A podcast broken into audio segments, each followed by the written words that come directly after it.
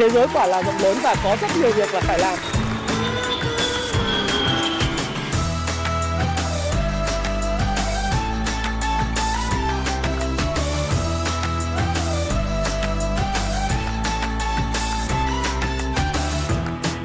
Hi, xin chào tất cả các bạn. Chào mừng các bạn đã quay trở lại với channel của Thái Phạm.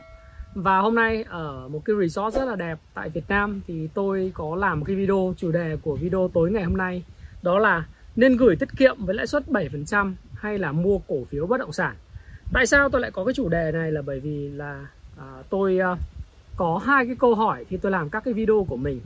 Nó rất là cụ thể à, về một cái cổ phiếu, à, một cái mã cổ phiếu nhất định về bất động sản đang niêm yết trên sàn chứng khoán Việt Nam. À, một số độc giả và một số nhà đầu tư thì nhắn tin riêng và hỏi tôi và có comment đi comment lại trên các cái uh, video tôi đã làm. Thì hôm nay thì tôi làm cái video chủ đề rộng hơn để giải thích và trả lời cho các bạn. Tức là tôi nhận được một cái uh, câu hỏi là mua cổ bất động sản tầm này bằng 2 tỷ tiền mặt tầm 2 năm mà ngoặc DIG mã chứng khoán đích ấy thì anh nhận định giúp em nhé thay Thanh anh. hai là một bạn nữa hỏi là em muốn hỏi là thị trường chứng khoán của bất động sản Novaland thời gian tới khả năng diễn biến như thế nào hả anh thì uh, tôi cũng không rõ là cái câu hỏi của các bạn nhằm mục đích là muốn ừ, tôi chia sẻ hơn, sâu hơn về những cái mã mà các bạn dự kiến làm.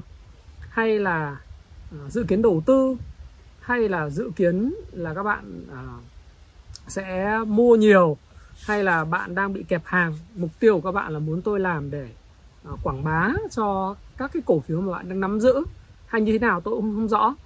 Nhưng mà đại đa phần những cái bạn mà nhắn tin cho Thái Phạm, hỏi trên Messenger hay là nhắn tin thông qua các cái uh, chat ở trên uh, YouTube hay TikTok nền tảng ấy, thì có hỏi là bây giờ đại khái là em thấy lãi suất tiết kiệm bây giờ nó vẫn chỉ có 7% thôi.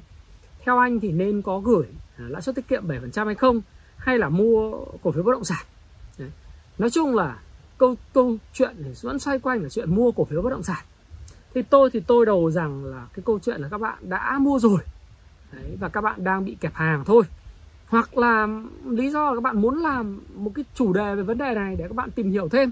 Đấy. thì tôi cũng cứ giải thích chia sẻ. Thì ngày hôm nay là quay với background biển rất là đẹp, nhưng mà cái cái ánh sáng thì nó hơi bị ngược một chút. Này có thể là các bạn sẽ nhìn thấy tôi đen hơn ờ, có thể tôi tắm nắng, tôi tắm biển nhiều nó cũng đen, hoặc là nó cũng hơi tối chút, các bạn thông cảm cho tôi. Và ngoài ra thì ngay từ đầu video thì tôi cũng muốn chia sẻ, đấy là tuyên bố trách nhiệm tôi trước cái video là, video này là video mang ý kiến cá nhân của Thái Phạm về cái chủ đề mà bạn đang hỏi tôi. Và các ý kiến chủ quan của tôi hoàn toàn có thể sai nhưng cái góc nhìn cái quan điểm của tôi sẽ góp thêm cho các bạn những cái uh, point of view những cái góc nhìn khác nhau về chủ đề mà bạn quan tâm bạn hỏi đúng không nào? Thì tôi quay trở lại câu hỏi của hai bạn và cái chủ đề rộng hơn mà các bạn hãy nhắn cho tôi đó là nên mua cổ phiếu bất động sản hay không hay là gửi ngân hàng? Thì như tôi đã nói lúc nãy tôi cũng không hiểu rõ là mục tiêu của các bạn là mục tiêu muốn tôi quảng bá về cổ phiếu bất động sản hay là muốn hỏi thực sự hay là hỏi để hỏi Đấy, hay là đang kẹp hàng và cần phải hỏi. Đấy, nhưng mà mình phải chia sẻ mấy cái vấn đề cụ thể như thế này này. Thứ nhất à, về chuyện gửi tiết kiệm hay không là cái vế đầu tiên bạn hỏi và khá là nhiều người quan tâm là có nên gửi tiết kiệm thay vì mua bất động sản hay là mua chứng khoán hay cổ phiếu bất động sản cụ thể vậy thì như tôi đã có một cái video mà video này tôi gần 3 triệu view rồi ấy, thì tôi quan điểm rằng là dù cái lãi suất tiết kiệm đấy, có lên tới mức 8% hay 9% gửi tiết kiệm một năm thì đây cũng không phải là một cái chiến lược tốt để làm giàu Đấy. lãi suất tiết kiệm thực dương thì nếu các bạn xem là bây giờ lãi suất là 7% các bạn gửi các ngân hàng nhỏ tại Việt Nam tại điểm hiện tại nếu các bạn trừ đi cái lạm phát công bố hiện tại là 2,87% tức là khoảng gần khoảng 3% thì bạn sẽ có là lãi suất thực dương khoảng 4% mà theo quy tắc lãi kép và quy tắc 72 đó thì các bạn thấy là lấy 72 chia cho 4 thì bạn cũng thấy rằng là phải 23 năm bạn mới gấp đôi tài sản của bạn một lần. Giả sử như là lãi suất của ngân hàng thời gian tới uh, nếu lãi suất thực dương lên tới 5% hoặc 6% một năm thì bạn cũng thấy rằng lấy 72 chia cho 6 đi thì bạn ờ, cũng phải hiểu rằng là cần tới 12 năm để mà bạn có thể nhân đôi tài sản của mình một lần. Và như vậy thì cái chiến lược đầu tư mà dùng tiền để gửi vào tiết kiệm, sinh lãi và từ đó mong rằng là mình sẽ giàu có hơn thì theo tôi đó không phải là một trong những cái cách làm giàu và đầu tư khôn ngoan Đấy.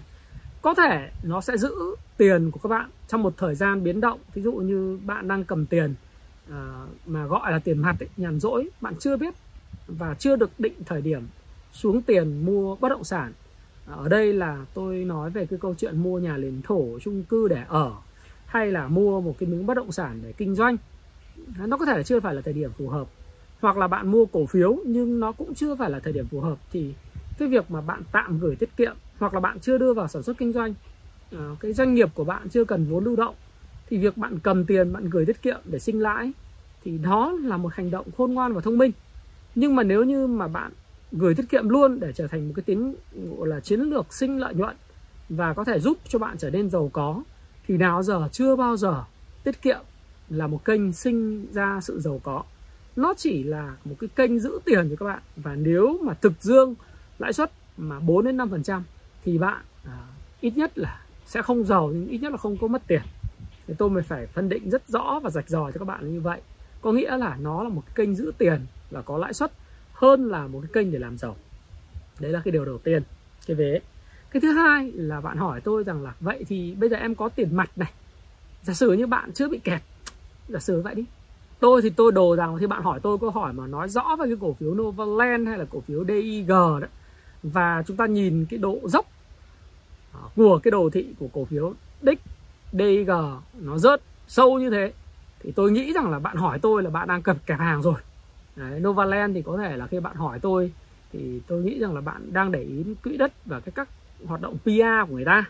Bạn muốn hỏi xem có cái khả năng ăn gì được không trong cái cổ phiếu đấy. Thì tôi cứ đoán như vậy nếu sai thì thái phạm cũng xin lỗi bạn. Đấy. nhưng mà nhìn vào cái đồ thị thì tôi có thể nói rằng là cái chuyện đấy gần như xác suất xảy ra là cao. Tôi có trực giác mà đúng không? Tôi có trực giác về câu hỏi của bạn. Ừ, bởi vì tôi ở trên thị trường này 17 năm nay và tôi biết là mỗi người khi mà người ta hỏi mình thì người ta thường là ở vị thế như thế nào. Nhưng mà bây giờ mình trả lời rộng hơn chút đi. À, mình không nói về cái cổ phiếu của ai mình cũng không chê cái cổ phiếu nào hết. Mình cũng không nói rằng là cổ phiếu đấy không đáng để đầu tư hay gì đó. Nhưng mà giờ mình phân biệt rất rõ đi câu hỏi của bạn đi. Điều đầu tiên tôi hỏi bạn như vậy à, bạn hỏi tôi thì tôi hỏi ngược lại bạn như thế này này. Là bạn à, kinh doanh cái cổ phiếu này ngắn hạn 3 tháng 6 tháng, hay là bạn kinh doanh dài hạn giống như bạn nói là 2 năm? Và thực sự bạn có cầm 2 năm được không? Đấy. và bạn, như tôi đã nói là bạn kẹp hàng hay là bạn muốn mua mới đầu tiên? Đấy. thì bạn hỏi như vậy thì tôi hỏi bạn như vậy. Rồi, thế bây giờ nếu mà mình kinh doanh ngắn hay còn gọi là hình thức lướt sóng, đầu cơ, thì tôi hỏi bạn bạn tự trả lời. Điều đầu tiên là cái cổ phiếu này hiện tại uh, có xu hướng không? Có chen tức là uptrend đang xu hướng tăng hay là downtrend xu hướng giảm hay là sideways đi ngang? Đầu tiên nó có trend hay không? Và nó là trend tăng hay trend giảm? Là xu hướng tăng hay giảm? Đấy. thông thường kinh doanh ngắn và kinh doanh gọi là kiểu đầu cơ và định vào kiếm một tí làm một tí rồi ra.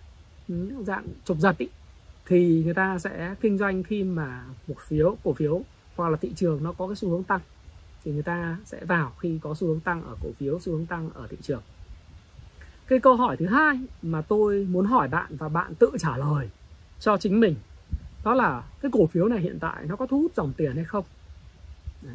cái cổ phiếu mà bạn hỏi tôi đó, dù nó là Novaland, nó là Vinhome, nó là Vingroup nó là à, VRE nó là DIG nó là Nam Long hay là nó là bất cứ một cổ phiếu bất động sản nào, hay bất cứ một cổ phiếu nào. Thì tôi hỏi bạn câu hỏi thứ hai mà bạn tự trả lời là nó có phải là cái cổ phiếu đang thu hút dòng tiền hay không? Làm thế nào để phân biệt là cái cổ phiếu có thể thu hút dòng tiền? Là bạn có thể nhìn vào cái khối lượng giao dịch bằng những cái công cụ phần mềm chuyên dụng. Ví dụ như các bạn có thể sử dụng Kung Fu Stop Pro để các bạn có thể xem cái khối lượng giao dịch thực sự mua và bán, mua chủ động, bán chủ động hay là các cái chỉ báo kỹ thuật khác để xem rằng là cái tay to có vào hàng hay không. Những cái chỉ báo độc quyền của Kung Fu. Rồi các bạn có thể dùng khối lượng uh, volume at price uh, volume at price là VAP đấy và các cái volume mà từng cái mức giá cụ thể như vậy sẽ cho bạn biết rằng là uh, cổ phiếu này đang thu hút dòng tiền hay không. Câu hỏi thứ ba mà tôi muốn hỏi bạn trước khi bạn tự ra quyết định mua bán của mình đấy là xã hội hiện nay có đang nói về cái cổ phiếu mà bạn đang định đầu tư hay không? Xã hội nói tích cực về nó hay là xã hội đang nói tiêu cực về nó? Xã hội đang khen nó, đầy triển vọng hay là xã hội đang bị kẹp hàng và đang rất là đau đớn về nó? Hoặc là bạn phải xem các cái diễn đàn, những người mà đang cầm hàng, đang thắng hay là những người đang cầm hàng, đang thua. Xã hội nói gì về cổ phiếu này, về tương lai triển vọng? Mà xã hội ở đây thì có rất là nhiều, nhưng trong cái giới đầu tư thì những cái diễn đàn trên các cái mạng xã hội như là Facebook group, rồi Zalo, hay là những cái nhóm mà người ta PR cho những nhóm cổ phiếu khác nhau thì họ đang nói gì về cổ phiếu này mà bạn định quan tâm. Rồi bạn thấy là những người đang cầm cổ phiếu này đang có lời, đa phần là có lời, hay là đa phần là à, không có lời, đa phần là hòa vốn. Thì tất cả những cái chuyện đó bạn tự trả lời và tìm câu trả lời. Đấy, và câu hỏi thứ tư mà tôi dành cho bạn đó là với hình thức kinh doanh ngắn mà bạn hỏi tôi ấy, thì bạn kỳ vọng điều gì khi mà bạn mua cái cổ phiếu theo hình thức này? Cái mục tiêu giá của bạn là bao nhiêu? Và cái mục tiêu giá của bạn có như vậy rồi nhỡ mà cái tình huống nó xảy ra không đúng như cái mục tiêu của bạn thì bạn sẽ làm gì? Đấy. liệu bạn có bán cái cổ phiếu hay không? Bạn có kế hoạch thoát lỗ không? Hay là bạn sẽ gắn bó với nó lâu lâu hơn? Trở thành nhà đầu tư giá trị bất đắc dĩ à, đối với lại nhà đầu cơ một người kinh doanh cổ phiếu ngắn hạn. Thì đấy là bốn câu hỏi mà tôi không trả lời cho bạn được. Chỉ có thể bạn trả lời cho chính bạn mà thôi.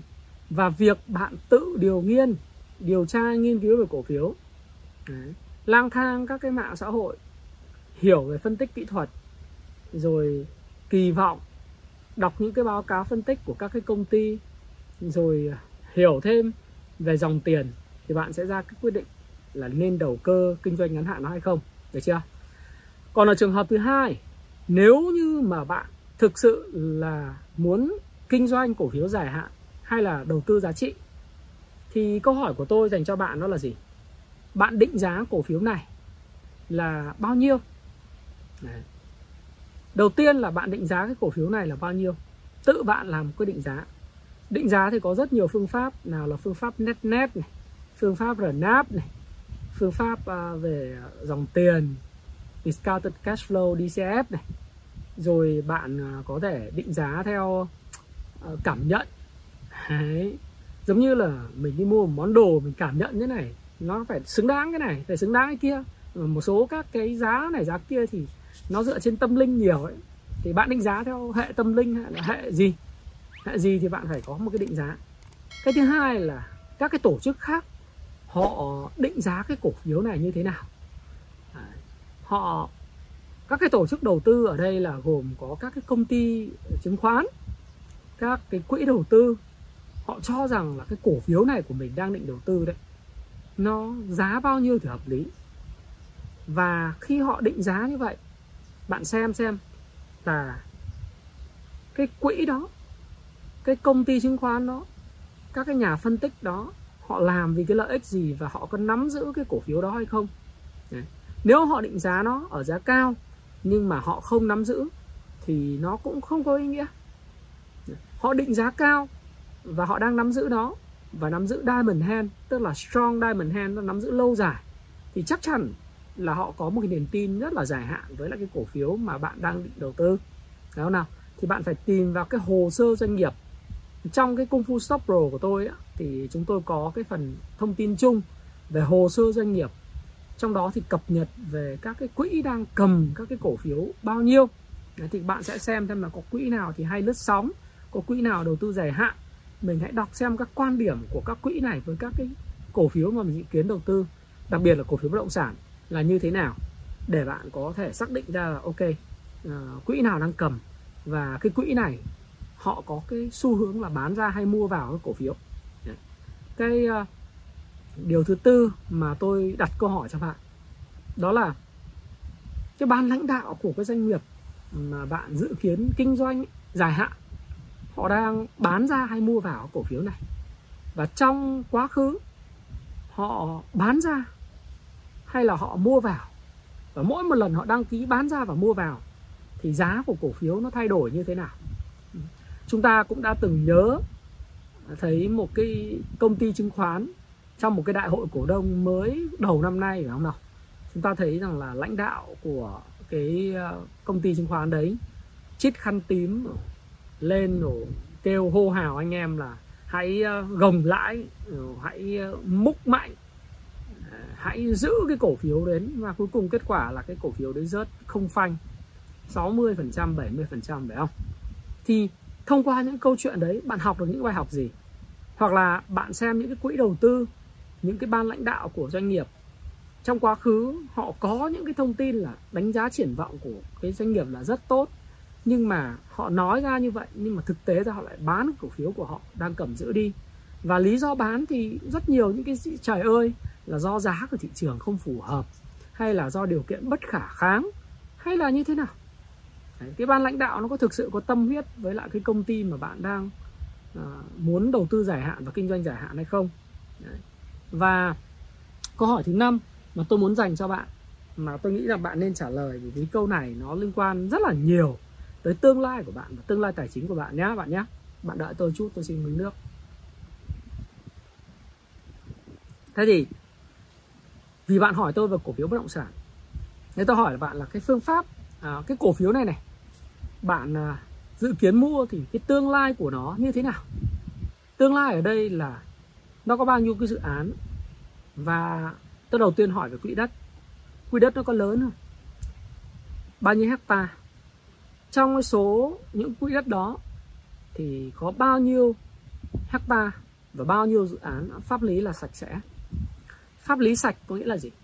Pháp lý sạch có nghĩa là cái công ty này đã hoàn tất tất cả những nghĩa vụ về thuế đối với nhà nước liên quan đến việc chuyển đổi sử dụng mục đích à, sử dụng đất đúng không? Chuyển đổi mục đích sử dụng đất đã đóng hết thuế và được phép xây dựng Đấy, với cái tỷ lệ là 1 trên 500 đối với lại những cái dự án và họ đã được cấp sổ đỏ Đấy, à, trên tổng thể uh, dự án.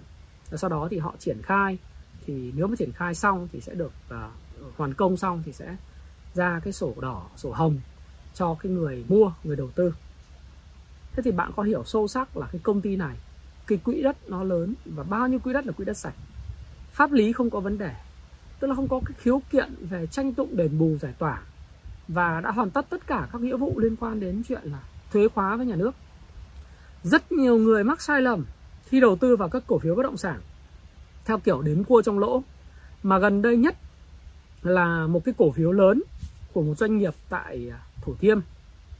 Đấy cái đợt mà Tân Hoàng Minh các bạn nhớ không? Là khi mà Tân Hoàng Minh đấu giá à, thổi giá cái đất Thủ Thiêm thì một cái doanh nghiệp có quỹ đất ở Thủ Thiêm lập tức là bị cái dòng tiền đầu cơ vào đẩy giá tăng trần lên rất là cao. Thì tôi cũng đã chia sẻ là nó có một cái sự thao túng. Và thứ hai nữa là nó có một cái nhóm lợi ích đứng đằng sau có thể là cái hành động mà thổi giá đất nó lại được là thả con săn sắt ở cái chỗ thổi giá đất và đồng thời là kiếm lợi lớn từ chứng khoán ví dụ như vậy. Nhưng mà cái căn cứ và cái lý luận cho cái câu chuyện là thổi giá một cái doanh nghiệp ở thủ thiêm lên ấy thì nó dựa trên một cái nền tảng không có vững chắc. Nó chỉ dựa trên cái tổng quỹ đất. Nhưng mà người ta không biết rằng là ok vậy trong cái quỹ đất đó quỹ đất nào là quỹ đất có pháp lý lâu dài? Đấy, hay là quỹ đất nào là cái quỹ đất mà thuê 50 năm và thời hạn thuê là còn bao nhiêu. Giá trị thương mại khai thác trên cái đất đấy là bao nhiêu? Người ta không có đo lường và theo nhà tâm lý học Daniel Kahneman á, cái ông có một cuốn à, tư duy nhanh hay chậm Thinking Fast and Slow. Đó. thì ông nói rằng là con người rất dễ mắc cái bẫy về nhận thức và hay bị lầm lẫn. Theo kiểu là thấy cái A thì hình dung ra cái B và thấy cái lợi nhuận mà quên mất đi cái rủi ro thì ông chỉ nói rằng là một cái trường hợp, đó là cái trường hợp mà các bạn thấy rất là phổ biến. Nghĩa là kỳ vọng rất lớn lao về quỹ đất lớn, rồi nhân số đất với lại cái số tiền mà doanh nghiệp nếu có thể bán hết tất cả các đất mà doanh nghiệp có, rồi nhân ra cái số lượng doanh số và cái lượng tài sản để chia tổng quỹ, tổng cái số lượng cổ phiếu lưu hành ra giá trị của một ờ, cái cổ phiếu. Thế thì ta chỉ có nói thế này này. Cái phương pháp đó là không đúng nó không đúng là vì nó sai, là vì không hiểu là cái nào là đất 50 năm. Và đất 50 năm thì còn bao nhiêu giá trị sử dụng. Và giá trị thương mại còn bao nhiêu. Thứ hai nữa là trong tổng quỹ đất đó thì cái quỹ đất sạch là bao nhiêu.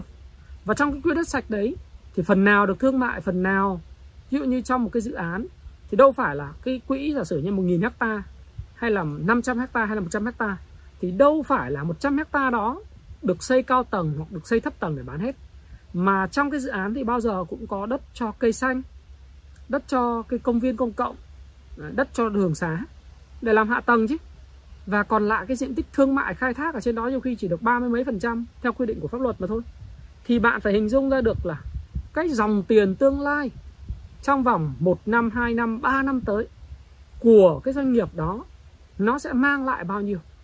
Mà muốn có được thông tin này, tôi tin rằng là với nhà đầu tư cá nhân là gần như là không thể. Bạn chỉ có thể đọc báo cáo tài chính, à, báo cáo thường niên của doanh nghiệp và bạn chỉ có thể đọc được những thông tin này từ những báo những báo cáo chuyên sâu của các quỹ đầu tư đầu tư vào cái công ty đó mà thôi. Và bạn chịu khó đi dự cái đại hội uh, thường niên đại hội cổ đông của công ty để mà bạn có thể nghe cập nhật từ chính cái ban lãnh đạo. Và bạn đi dự đại hội thường niên khoảng độ tầm vài lần thì bạn sẽ biết rằng là doanh nghiệp nào là chém gió. Doanh nghiệp nào là chủ tịch hứa mà không có làm doanh nghiệp nào nói là làm hứa ít làm nhiều. Đúng chưa? Thì cái này là bạn phải có kinh nghiệm mà tôi tính là bằng vài năm chứ không thể nào mà bạn ngay lập tức bạn có thể đầu tư lâu dài và gửi trao gửi niềm tin với một cái doanh nghiệp mà bạn không biết rõ. Cái vấn vấn đề tiếp theo mà tôi muốn đặt ra vấn đề dành cho bạn đó là gì? À, nếu bạn muốn đầu tư dài hạn một cái cổ phiếu bất động sản hay là bất cứ một cổ phiếu nào thì tôi muốn đặt câu hỏi là vậy vĩ mô à, cái điều kiện vĩ mô hiện tại về tỷ giá về lãi suất về lãi suất cho vay về tín dụng có cho phép cái doanh nghiệp mà bạn đầu tư sẽ tiếp tục thăng hoa trong thời gian tới hay không? Đấy. để mà tính toán cái dòng tiền. Thí dụ như là lợi nhuận dự phóng của nó trong vòng 1 2 năm tới là gì? Lợi nhuận dự phóng của nó trong 1 đến 2 quý tới là gì? Sức mua của người dân xung quanh cái khu vực mà dự án doanh nghiệp làm. Ví dụ có những doanh nghiệp vẽ vời rất là nhiều thứ về dự án tại ờ, chỗ này, chỗ kia, dự án tại khu này, khu nọ, tỉnh này, tỉnh kia. Nhưng mà bạn phải hiểu rằng là nếu doanh nghiệp tung ra cái dự án đó thì sẽ bán cho dân nào? Dân đầu cơ hay là dân ờ, để ở? Đấy. nếu mà bán cho dân đầu cơ thì nó phải có sóng vĩ mô, nó phải có sóng hạ tầng. Ví dụ hạ tầng có xuyên qua khu vực đấy không? Vĩ mô nó có thuận lợi cho cái người đầu cơ mua không?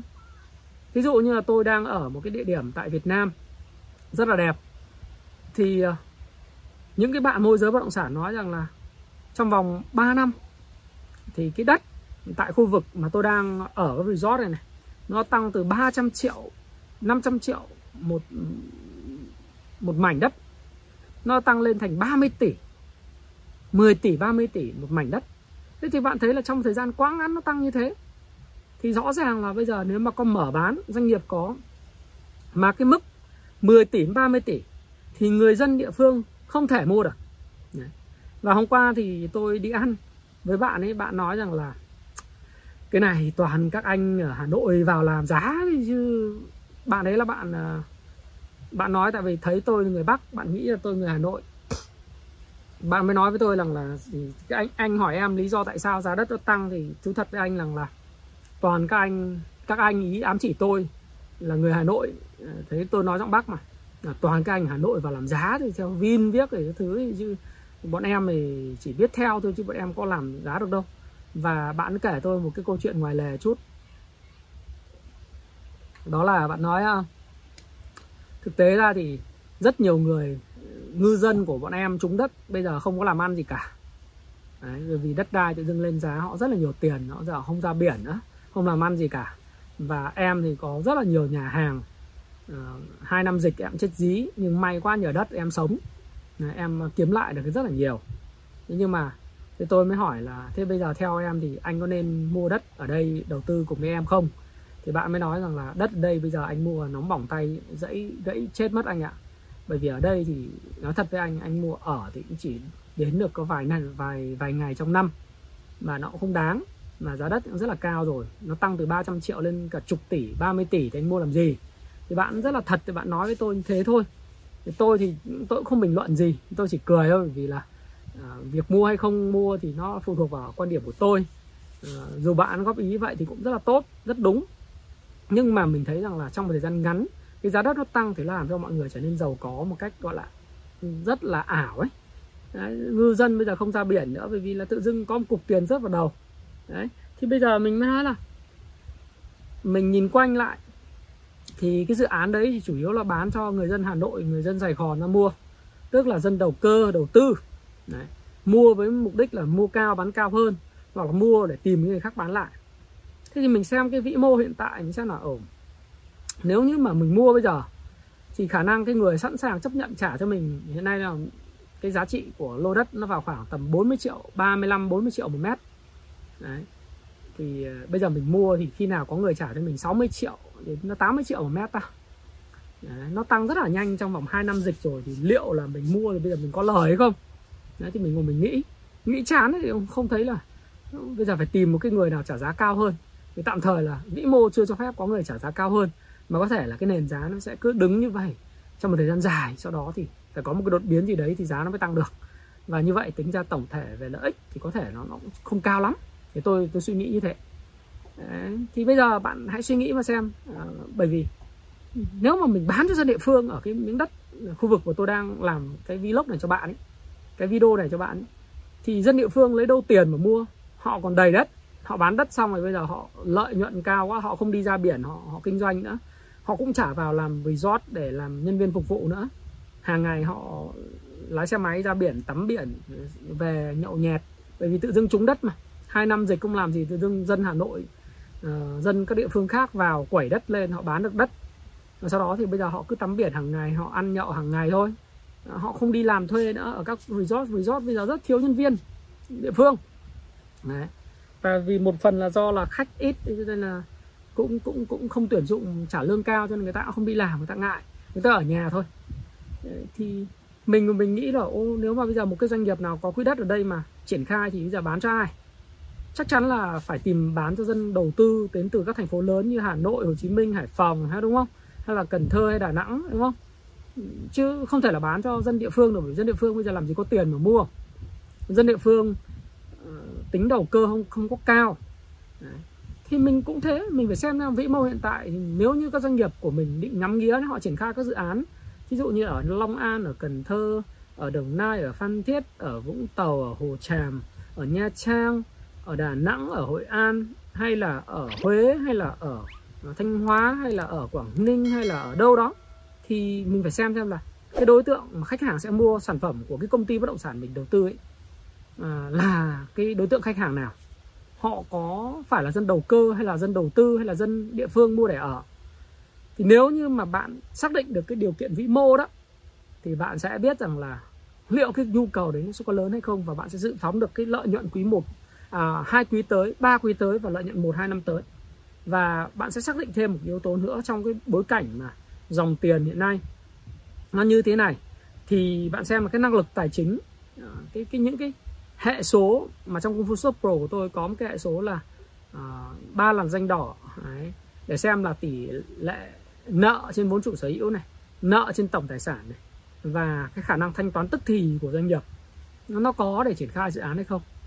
Đấy, thì ở khu vực này cũng là khu vực mà tôi ở khá là đẹp của Việt Nam. Và tôi thấy rằng là toàn bộ tất cả những cái resort đã hoàn thành thì khá là đẹp. Nhưng đâu đó thì cũng rất rất rất nhiều các cái resort mà còn đang giang dở bởi vì cái năng lực tài chính của những cái chủ đầu tư, các resort này đang gặp vấn đề sau dịch. Và họ đang gặp vấn đề trong việc là phát hành cái trái phiếu cho những nhà đầu tư để có thể có năng lực để triển khai các dự án tại khu resort này. Mặc dù họ đã được nhận đất, nhận dự án để hoàn thành. Đấy. thế thì mình phải xem xem là cái điều kiện vĩ mô như vậy thì nếu mà doanh nghiệp mà mình đang ngắm nghía, họ triển khai cái dự án thì họ có đủ năng lực để triển khai hay không? Cái thứ hai là họ có vay nợ được không? Thứ ba là cái khả năng của họ để trả nợ như thế nào?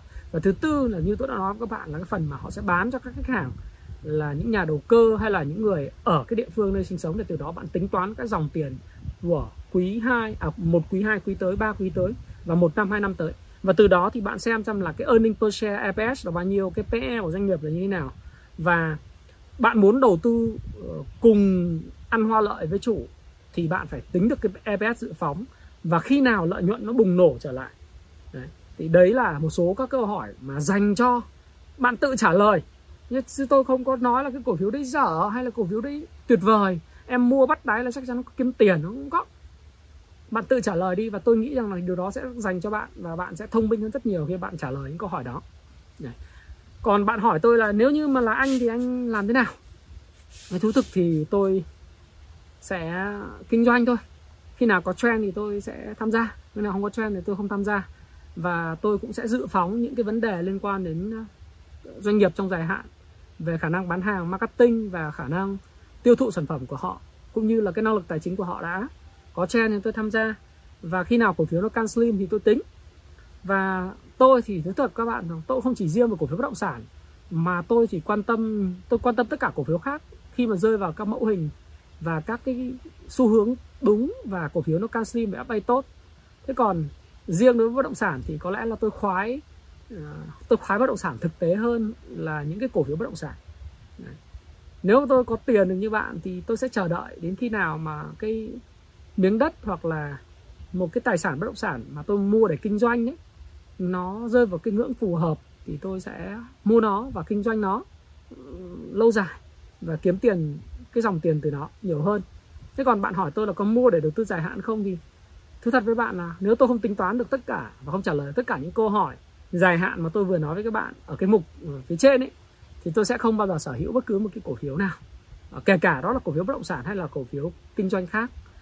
Và đồng thời cũng chia sẻ với bạn đấy là ờ, bạn hãy nghiên cứu nó thì bạn sẽ thấy là thú vị thì hy vọng là những cái trả lời của tôi về cái câu chuyện hai khái niệm là nên ờ, bán hết tất cả gửi tiết kiệm hoặc là nên gửi tiết kiệm với lãi suất 7% hay là mua cổ phiếu bất động sản để sinh lời thì đã giải đáp các thắc mắc của bạn một cách ờ, rất là thú vị cũng như là nó tròn trịa cho bạn hiểu không?